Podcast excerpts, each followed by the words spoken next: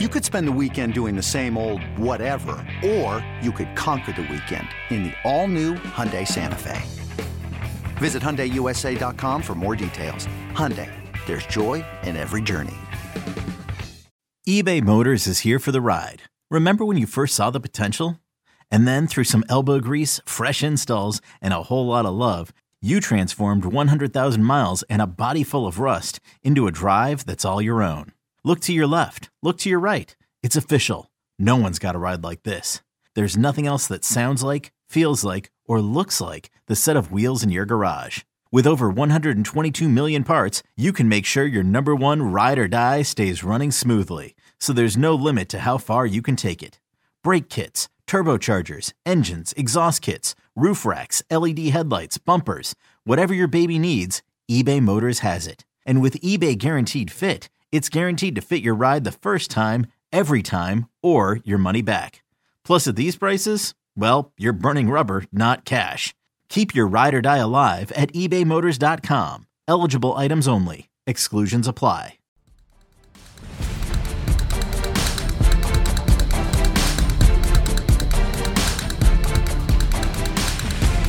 All right, gobble, gobble, gobble. Get the corn ready for Paul. It's a Thanksgiving week preview here on One Giant Step. This week is all convoluted. I'm seeing Paul too close together now. Is it Thursday? Is it Friday? No, it's Tuesday night by the time we're recording this ahead of the Giants' much anticipated trip to Dallas to take on the Cowboys on Thanksgiving in a game like, let's face it, I don't want to sound defeated.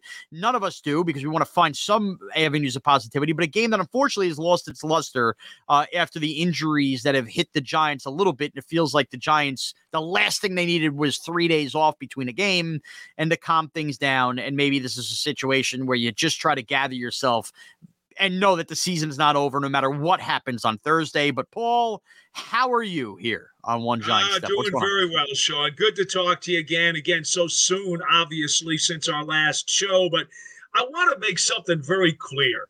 And I get it. Thursday, Thanksgiving, Dallas, arch rival, national television. It's a game that, in some ways, a lot of people are giving it playoff kind of hype. And I understand that because the Giants and the Cowboys are tied in the standings. But you know what? If you look at this realistically, and you have to, the Giants really have three more important games to come after this game. It's what they do against Washington, Philadelphia, and Washington in the ensuing weeks that is so much more critical than what they do against the Cowboys on Thursday. I just want to make that clear Yeah. from the get go. So I'm with you. And um, before we actually, you know, break down what we can look ahead to and some of the injury news we got to, it's it's both a gift and a curse, right? How many years in a row have we sat here talking about the Giants, not us together uh, in general, but you know, just Giant fans, Giant media, anybody who watches the games talking. And Thanksgiving week, I mean, let's face it, you're at the dinner table watching the Cowboys rooting against them, and we're thinking about draft position and everything else. So the idea that the Giants not only are playing on Thanksgiving, but playing in a game that people want to over, you know, amp up as a big game is cool in many ways. It is like that's a positive way to look at. it. That is what the Giants have done this year is make a game that let's face it, when the schedule came out, we thought, okay, at best that looks like our Super Bowl. It doesn't really matter, and now it matters. However, to that point, Paul, under the circumstances, the Giants are seven and three. Okay. Uh, anybody want to take a remembrance on what their record was when Jim Fassel had the old chips to the center of the table uh, comment? Uh, that was seven and four. Okay, and that team ended up winning twelve games and they went to a Super Bowl. So Yes, sir. you know how how we could go from two years ago going, geez, if this team won seven games to the playoffs, to freaking out that they've already won seven games that it's not enough and Thanksgiving's a must win versus Dallas is neither here nor there. Uh, the Washington Commanders and the Dallas Cowboys are both the flavor of the last two weeks, or at least the flavor of the week. I mean, it wasn't that long ago the Cowboys lost to the to the Green Bay Packers two weeks ago. Now they killed the Vikings, so everybody is on them, uh, you know, high and mighty. And this may be a really bad matchup for the Giants, and we'll definitively find that out on Thursday. As far as the Commanders goes, that's the other reason everybody's freaking out about the Giants needing to win this game. You know, the, yeah, they've played well lately. They're getting Chase Young back. Just to let everybody know when you're looking at the Giants schedule going, oh my goodness, how the Giants going to do this. Uh, the Commanders play the Falcons, not completely easy. The Giants twice in a row. The 49ers, the Browns, who will have Deshaun Watson by then, and the Dallas Cowboys to close the year. So let's not act like all of a sudden Washington now is about to hit their healthy part of the schedule and stop everybody out. So just things to keep in mind when counting out the Giants right now and acting like it's utter misery if they lose two in a row here. That being said, Paul, you know, when I look ahead here and I see people on Twitter and maybe some writers saying, boy, all these injuries, this is a game the Giants really have to have, and unfortunately won't have it. This is not a have to have. That that's the summation I'm going to ha- say here. It'd be a really nice to have. Uh, I would dare say it might even be a playoff clinching type of win, essentially, if they were to somehow pull this off. But this is most assuredly not a have to have game, especially if they're not going to win the division. Who cares if they finish above or behind Dallas? Correct. And that's the whole point. The idea after a seven and two start is that you get into the postseason. You know, and I think all of us do believe that that Philly obviously has the inside track to win the division. So what you want to do is make sure you're one of those three wild card teams, if you still even want to consider the playoff conversation. Now, of course, Brian Daboll and his team, they're taking everything one game at a time. They're not even talking about the P word, and that's fine. But if fans want to talk about the P word, right now it looks like in the NFC there will be eight teams competing for seven spots.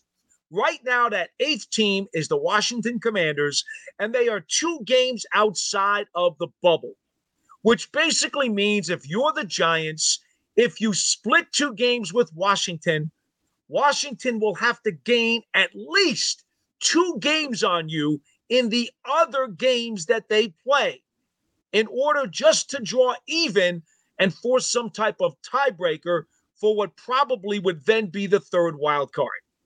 You understand? Yeah. So that's why, yes, it would be great to win this game.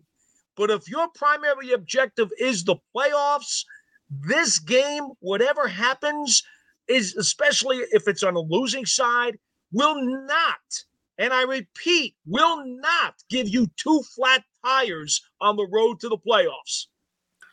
I agree. I completely agree. And I think that that's interesting when considering how the Giants are playing some of these injuries and what we've seen now. They haven't really practiced. It's been a lot of, you know, projections and walkthroughs and everything, but the injury reports we have. Okay. First of all, we got confirmation since our last, you know, Sunday night podcast. Wan'Dale Robinson was unfortunately lost for the year. Uh, and when you tear an ACL this late is unfortunately an injury that you're probably going to look towards the beginning of next year as well that really sucks and, and, something we had talked about in the podcast as far as like we haven't even seen the full you know toy box of what they could do with Wan'Dale Robinson. We were finally starting to see it ironically on Sunday and to lose him my I'm going to try to be positive as best I can with some of the injury news the Giants have, okay? My positive spin on the Wan'Dale Robinson is this. We only finally just saw him get to 100 yards. So somehow some way the Giants had navigated themselves to seven wins with this bad receiving corps we were talking about. And oh by the way, Wan'Dale Robinson missed a lot of those games. And say what you want to say and I know we don't trust them returning punts. Richie James was a fine slot receiver for the Giants, right? I mean, he caught passes. He was reliable on third downs earlier in the year. So I really hate that they don't have Wan'Dale Robinson, but I don't actually view that injury as some kind of playoff death blow to the Giants based on, well, they won a lot of games without him already. Well, the problem is Richie James now has a banged up knee. Right. And so we don't know exactly how bad that is. He's going to be a game time decision. So I would love to just tip my cap and say I agree with you a thousand percent. But on the basis now that he is nicked up, that's a little bit more of a problem than you might hope. All right. Well, Paul, I guess maybe I should couch that by saying I don't necessarily mean just this week versus Dallas. I mean the long haul stretch of these games okay. versus Washington, Philly, and such. In in that again, we've seen them win games, and Richie James been a scholarship. It's not ideal. Yes. it's not a. It's not good. You wanted to see them get better, not stay the same by having Wan'Dale out there. But uh, my point is, again, it's not like he's been the guy who's lit the world on fire for this team. It was just we were hoping to see more, and we finally were seeing more. And by uh, the way, the, just to make you feel better about Wan'Dale Robinson my understanding is he's going to be six to eight months. So you will have him for opening day next year.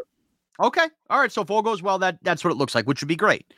Um, the other part is I'm not so sure you see him on Thursday. They said game time decision, but a guy like Evan Neal is is definitely on the track to come back. I, I think at, at best, I mean, at worst, we're going to see him next week versus Washington, which would be nice to get him finally back. I know Tyre Phillips is banged up. So the offensive line is going to get healthier. And I know Feliciano game time decision. Well, guess what? On tape, I went back and looked at myself too with the old 22 poll. Nick Gates held up really well in pass pro. So I'm not sure I view Feliciano as the biggest disaster if he can't go on Sunday either. I think we're all kind of excited and chomping at the bit to see more Nick Gates. Yeah, I think I told you during our last program. I thought Nick Gates played extremely well in his 25 snaps in the second half last week. Right. The key with him, and I just talked to him actually this morning, is conditioning. Uh, I right. said, Are you prepared to give them 65 to 70 snaps? He said, You know, after that 11 play drive we had the other day, I got over to the bench and I said, Wow, I can't remember what that felt like. He was a bit winded. So don't okay. get me wrong. He's a gamer, he's a pit bull, He's not going to beg out of a game. He'll give you everything he's got for every moment that he's on the field. He's very grateful to be out there. But I'm going to be frank with you. To expect him to play at his optimum level for 65 to 70 snaps for four full quarters on Thursday may be asking a little bit much.